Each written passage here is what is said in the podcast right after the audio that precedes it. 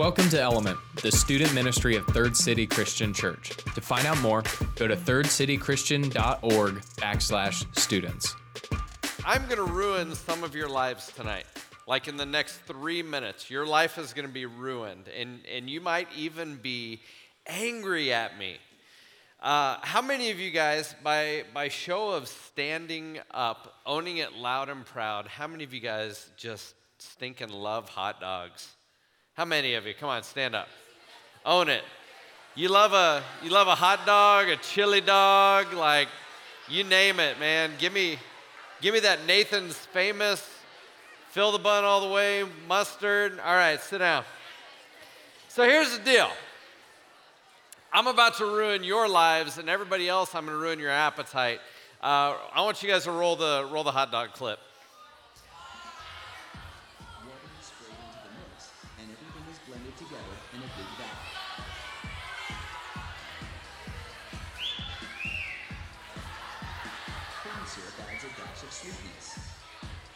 That's that's corn syrup, because you can't have a hot dog without just a little bit of corn. A little bit is all. There it is. There it is. Look at that, just pumping that salt, sugary water in there. Look at that! Yeah! Is that a soft serve ice cream or is that like the bathrooms after Qdoba? I don't know. Yes, that was that was a John Morrell hot dog making place uh, from how it's made. Now, uh, any of you guys, how many of you guys still like hot dogs? A few of you that's just ridiculous in my mind i you know sometimes in my opinion it doesn't matter how good the outcome is sometimes if you see something in the process you're like ruined on it right like i will still eat a hot dog i will not i will not eat that brand of hot dog uh, but i'll eat a different one and i'll pretend that it's not made the same way like that's what i'll do um, I watched a. Any of you guys watched the Netflix series uh, Rotten? It's like a food series. So here's what here's what this series does. It basically exposes uh, like injustices or corruption within the food chain with certain foods. Like I refuse to watch the one on avocados. My wife says if I would watch that, I would not eat. Well, like I would not eat like Chilean avocados or something like that ever again because of the corruption in the avocado chain. So I watched one last night, which I was okay with. How many of you guys like chocolate? Right? It's Halloween. Everybody likes chocolate. You got your Reese's cups, you got all that good stuff. Hey, I found out, I'm not kidding you guys, the corruption in, in the middle of the, the chocolate industry, getting the, the chocolate bean to your chocolate bar is insane. It, it, so here, this is what it's like. We have all of these, the way they described it, if you picture like an hourglass, it would like look like this. Up here, we have all the coffee far, or the chocolate bean farmers that produce the cocoa beans that are necessary to make your peanut butter cups and your Twix and your Snickers and all that good stuff that none of you should be trick-or-treating tomorrow because you're too old. Um, but yeah, you, there is no argument for you. You should not be trick-or-treating. Says common sense. Anyways, all of the choc- chocolate farmers are up here producing all this chocolate. Down here, we have all of us that eat all of this chocolate. And like it was funny because on the documentary, the chocolate farmers go, "We don't even eat this." Like we tell our kids, white white people eat this. Like that's what they said on the on the documentary. Like that's what they tell their workers. But here's what I found out, you guys. To get from the farmer to the consumer, it had to travel through this narrow funnel in the middle that's controlled by like five global commodity traders that control the chocolate bean industry. And what I found out was that this, these five companies, this handful of companies, basically told the farmers what they would get paid uh, for, their, uh, for their coffee beans, and it wasn't determined by the global market, or there was very little influence on that. And, and what they found was there's this tiny little country on the west coast of Africa called the Ivory Coast um, that produces most of the world's chocolate. And what they were finding was that modern day slavery was still existing in that country for the sake of a Hershey's bar, for the sake of a Reese's peanut butter cup. And like they were showing, like they were like, you know what, sometimes we'll work an entire season, and literally the people that take our cocoa beans from us to the market will take our crop and they go, We'll get you money. And they'll go, We never saw the money. And like that happens all the time. They're talking about young men and women your age that are literally not paid a dime to go work from sunrise to sunset during the, the harvest season on these cocoa beans for the sake of a bar of chocolate. Sometimes when you find out something about the process, it doesn't matter how good the end product is. And that's kind of where I was on chocolate. I was like, well, I'm not big on chocolate anyways. Like, I'll eat a whole bag of Doritos, but I'm not that big on chocolate. But like, I looked at it and I was like, this is awful. This is awful. And I realized something when I was prepping for this message that Parker and I have been talking to you about the evidence of the resurrection that Jesus is who he says he is, the reason that you are in need of saving, the status of your life as a sinner in need of a Savior, and that God is promising eternal life through his Son, Jesus Christ, that some of you, many of you, are looking around and you're going, Here's the trouble, Josh, Parker, or maybe your coach. I see too much pain in this world for me to really even care about that end product. And that's what we're going to lean into, into tonight, you guys, is having a discussion about that pain. Because it's very evident. And I'm not talking about the shallow, I didn't get what I wanted for Christmas, or like, uh, or they made me feel bad. I didn't make the team. I didn't make the, I didn't make the chair and band. I didn't get the grade in the class. I'm not talking about that, you guys. I'm talking about some of you in this room are going like, you'll go home and your cupboards are like empty and there's no food. And you're like, if God exists, why does this exist? Or some of you guys that actually pay attention to what's going on in our culture, and you go, if God exists, why does human trafficking exist? If, if God exists, why is there homelessness? If God exists, why, why can't my parents get along? If God exists, why is there so much chaos in my life? I just want peace. And if God exists, why is there so much pain? Why did my aunt have to die young of a disease? Why, why was this person cured but this person wasn't? Why? Hard questions that deserve attention. But, students, I'll tell you tonight, I may not have a complete, solid answer for you. Because some of these questions, like I have a hard time and I sit here and go, you know, I, I don't know why there's an earthquake in, in the Middle East that kills thousands of people. I don't know why that happens. So, some of it, you guys, is a result of our sin. You see, you go, why wouldn't God just create a perfect world? Scott Jones said it great on Sunday. He said, you know what? God did create a perfect world. The trouble is, he inserted us into his perfect creation.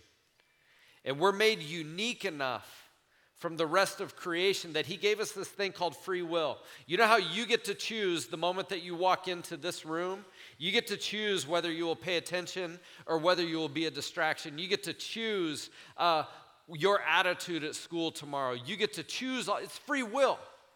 You get to choose. You'll be faced with, with a moral decision tonight before you go to bed. You'll be faced with will I do this? Will I do that? Will I be truthful? Will I be dishonest? You'll be faced with that decision. And because you are made in God, you are made unique from the rest of creation, you have free will to choose.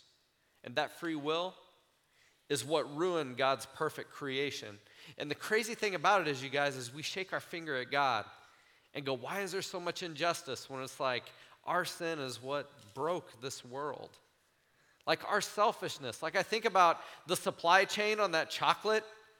Like the selfishness of the of the, the middleman that's like in here that's globally distributing all this chocolate. He just wants to line his pockets with money while farmers go hungry and their families starve to death. And, and children are enslaved uh, for the sake of, of people getting chocolate bars. He is just lining his pockets with money. Greed is the driving force and selfishness, why people can't get along is the reason why God's design was not cancer. He didn't want people to die at a young age. That was not God's design. We brought that in. Scripture even talks about how our sin coming into this world, you guys, like broke earth, like our planet, like the reason natural disasters exist. Part of it is because of the sin that we brought, we brought into this world, broke our planet. It says that, like, even creation is feeling the strains of this. And here's the thing if you have ever looked at true injustice, the homeless dude that stands right there next to Hy-Vee week after week, day after day, you know who I'm talking about. And your, go- your heart goes, why does this have to exist? Students, that is pure evidence that you're made in God's image, that you are unique. Genesis 1 talks about you being made in God's image. You are the only part of creation that was made in God's image. Like all the rest of the animals of the world, like I, I, thought about this today. I was just telling Parker back here if I forget to feed my cats yesterday on National Cat Day, they're not going to pick it. They're not going to shake their paws at me and go, We want food. When do we want it? We want it now. They're not going to pick it and protest my house. They don't understand injustice. All they understand is carnal need. Like you guys understand injustice. And here's the thing is God inserted the church into this world to do something about it. And so when we say, why, why are people dying at a young age? Why do people commit suicide? Why are people lonely? Why, why does that exist? Why does that hurt exist? And I'm sitting here going, you guys have social skills. You guys can see loneliness in your classroom. You can see loneliness in your lunchroom. You can see loneliness in your band rooms. And God has called you to step towards it because His heart breaks in the same way that yours does when you, when you see injustice. The other part that I have no answer for you guys is this thing with like, why, like, like why are there, why are these, why are there these natural disasters, hurricanes and floods that, that destroy people? Why, why do some people survive illness and other people don't? Like, I, I genuinely don't have an answer for that.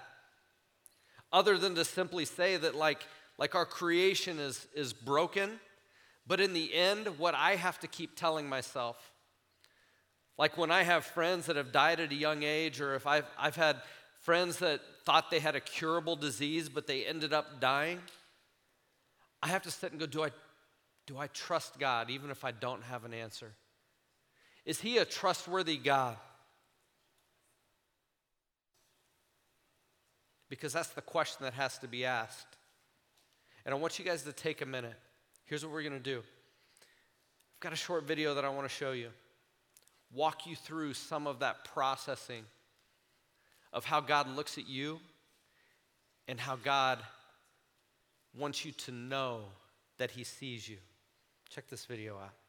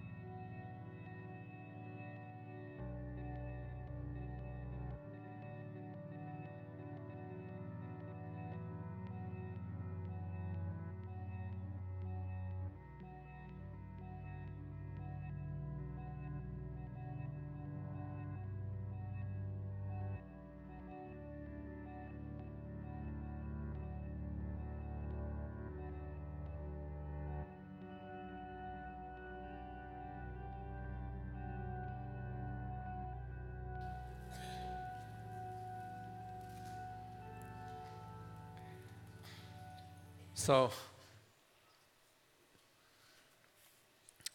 when I think about this idea of injustice and how we can get so fired up about what, what is going wrong in this world. Students, I want you to know that, that following Jesus, faith in God, is, is based on the most atrocious injustice that's ever existed. Scripture says this says that Christ chose to become sin for you and I. And to take the punishment that we deserved, he shouldered that whole burden by himself. So, to put it simply, the greatest injustice was done to the most innocent man that's ever lived. And that's what following Jesus is based upon. Christ living a sin, sinless life. And over the course of his lifetime, you want to talk about not fair? He was the perfect friend, the perfect companion. And you know what he was returned with? His friends abandoned him, ran away when he needed them denied even knowing him. You want to talk about injustice? Jesus was, was lied about, he was schemed upon. People framed him for things that he didn't do. He was falsely accused. He took a beating that would have killed most humans beaten unrecognizable. And ultimately, he was led to a place where he was nailed to a cross. And he died suffoc- suffocating publicly, shamed. You want to talk about injustice? That's what our faith is based upon. But, but that injustice, was God looking at his creation and going, I've got to do something about this because they need me. When I read Psalms, when I read Isaiah, I read those words, you guys. How can you not trust a God that knows your tears, that feels your hurt? How can you not trust a God that says, Look, when you pursue me, I will never abandon you. And guess what? You're going to be really pleased when you pursue me. You're going to like what you find. That's the God that we worship, the God that we serve. And He chose injustice for His Son so that we could live differently. And students, here's, here's what I, there's two things I want to leave you with. First of all, the way that you can get beyond looking at the injustice of this world is when you have this mindset where you go, this here is, is kind of important, but it's not the end game. I'm playing the end game and I've got heaven waiting for me. So this makes this feel, this makes it, it hits a little less. It hits a little less when I know what God has waiting for me. When I know that God didn't intend this for me, the punch doesn't hurt as bad. And I can get through this, and I've got a little bit of hope. I've got a little bit of hope when I know that I know there is something greater waiting for me. I know that even though this hurts, God has counted my tears, feels my pain. So, to wrap up about injustice, there were three guys that were young young people, Shadrach, Meshach, and Abednego. And you guys may have heard me talk about these guys before. Leading into this song, there was one, there was one more in the fire. Um, Shadrach, Meshach, and Abednego were young. They were taken out of their culture, out of their home. We don't know if they had siblings, if their si- siblings were put in slavery. Uh, their country was taken over. And when the military came in, they did multiple things with the kids. They were made slaves, they were made servants, And some of them, if they were viewed as intelligent enough or gifted enough, were brought into the, the foreign palace and educated. So if you guys could imagine if someone invaded the United States, vast majority of you would just be made slaves. You wouldn't be found intelligent enough. Just kidding. But if you could imagine being taken to the other side of the globe, maybe to Madagascar, Kenya, um, Ethiopia, and you were placed on the other side of the globe in a culture that you did not understand.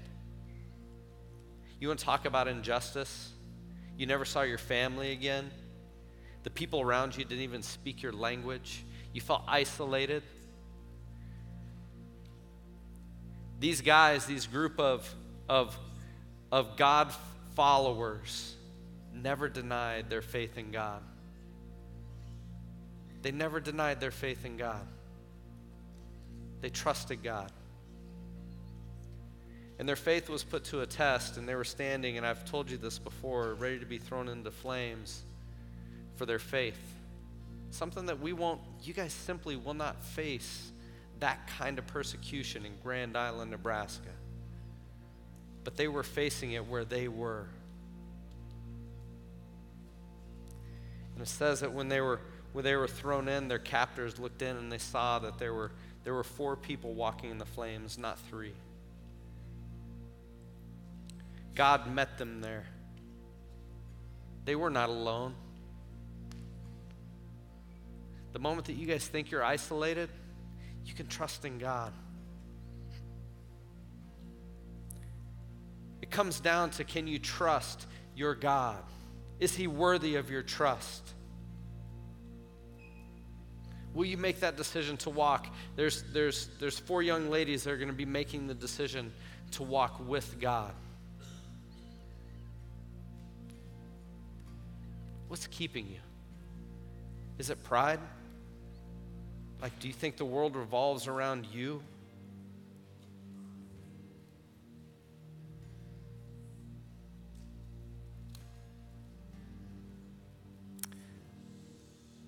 So, we're going to sing. We're going to witness these four individuals saying yes to Christ, affirming that faith, confessing their, their faith, their desire to follow Christ. They're saying, God, we trust you. As we sing this song, let's pray. Father, I thank you for tonight. Thank you that these students are here. Father, I pray you would help them to continue to be present in this moment. Father, there is a lot of this world that is unjust that our sin has brought in. And Father, to be honest, there's a lot in this world that I simply cannot explain. But Father, my heart rests completely on the hope that you know what's going on. And Father, I have confidence that I can trust you. Help us to see that clearly. In the name of Jesus. Thanks for joining Element. To find out more, go to thirdcitychristian.org backslash students.